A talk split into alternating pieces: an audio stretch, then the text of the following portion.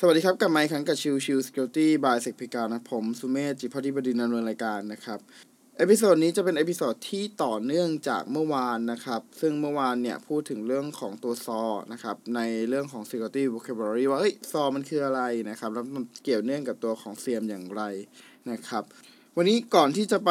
ดูว่าตัวของ SOAR เนี่ยมี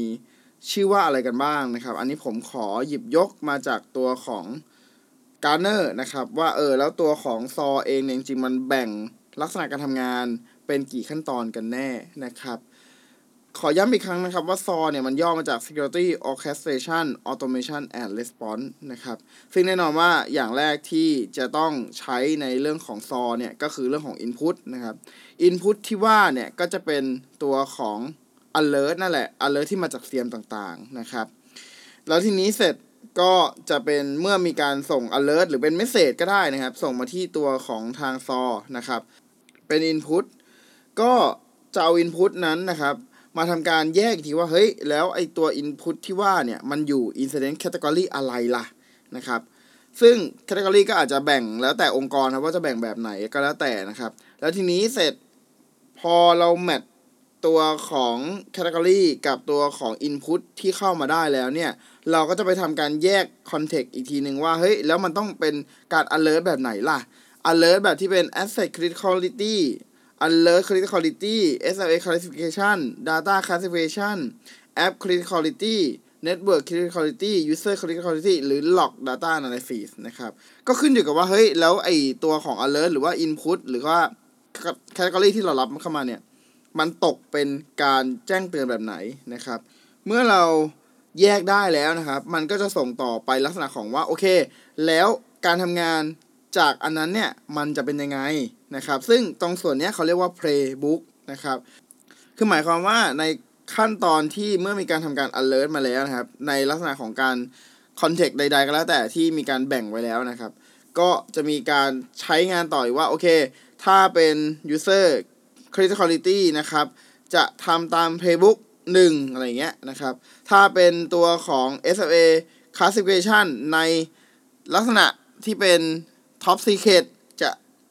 ทำ action อะไรยังไงบ้าง ก็จะเป็นเรื่องของ playbook ที่จะให้ matching ให้มันตรงกันนะครับ เมื่อ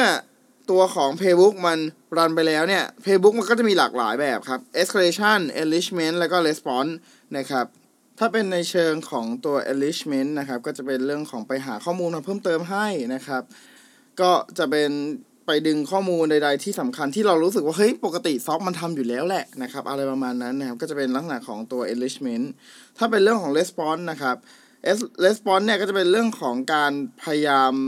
ตอบสนองจากสิ่งที่มันเกิดขึ้นนะครับ เช่น ไปทำการออโต้เปิดเคสใน ticket management นะครับ หรือการส่งอีเมลนะครับ มายังผู้ที่ดูแลอะไรเงี้ยก็เป็นไปได้เหมือนกันนะครับทีนี้ในส่วนของ action อันสุดท้ายนะครับก็คือเรื่องของ escalation นะครับ escalation ก็จะเป็นลักษณะของที่ว่าเออถ้าสมมติว่าเราเจอข้อมูล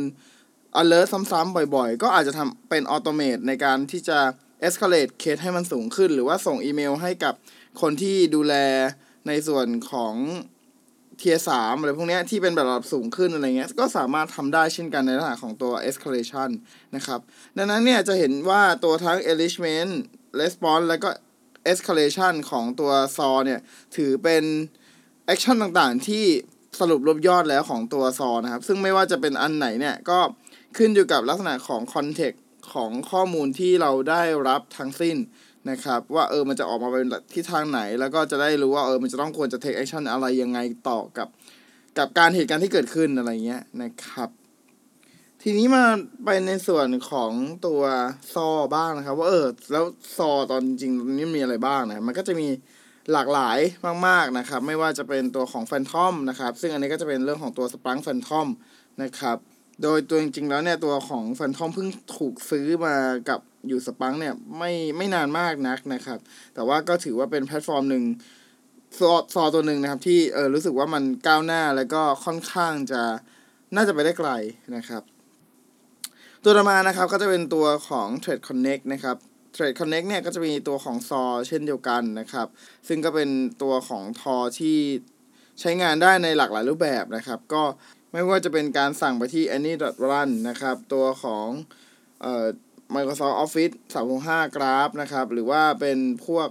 Sensit หรืออะไรพวกนี้คือเป็นล็อกอัพข้อมูลหรืออะไรพวกนี้ครับ คือตัวของ Trade Connect ก็ถือว่าเป็นตัวหนึ่งที่เป็นโด่งดัง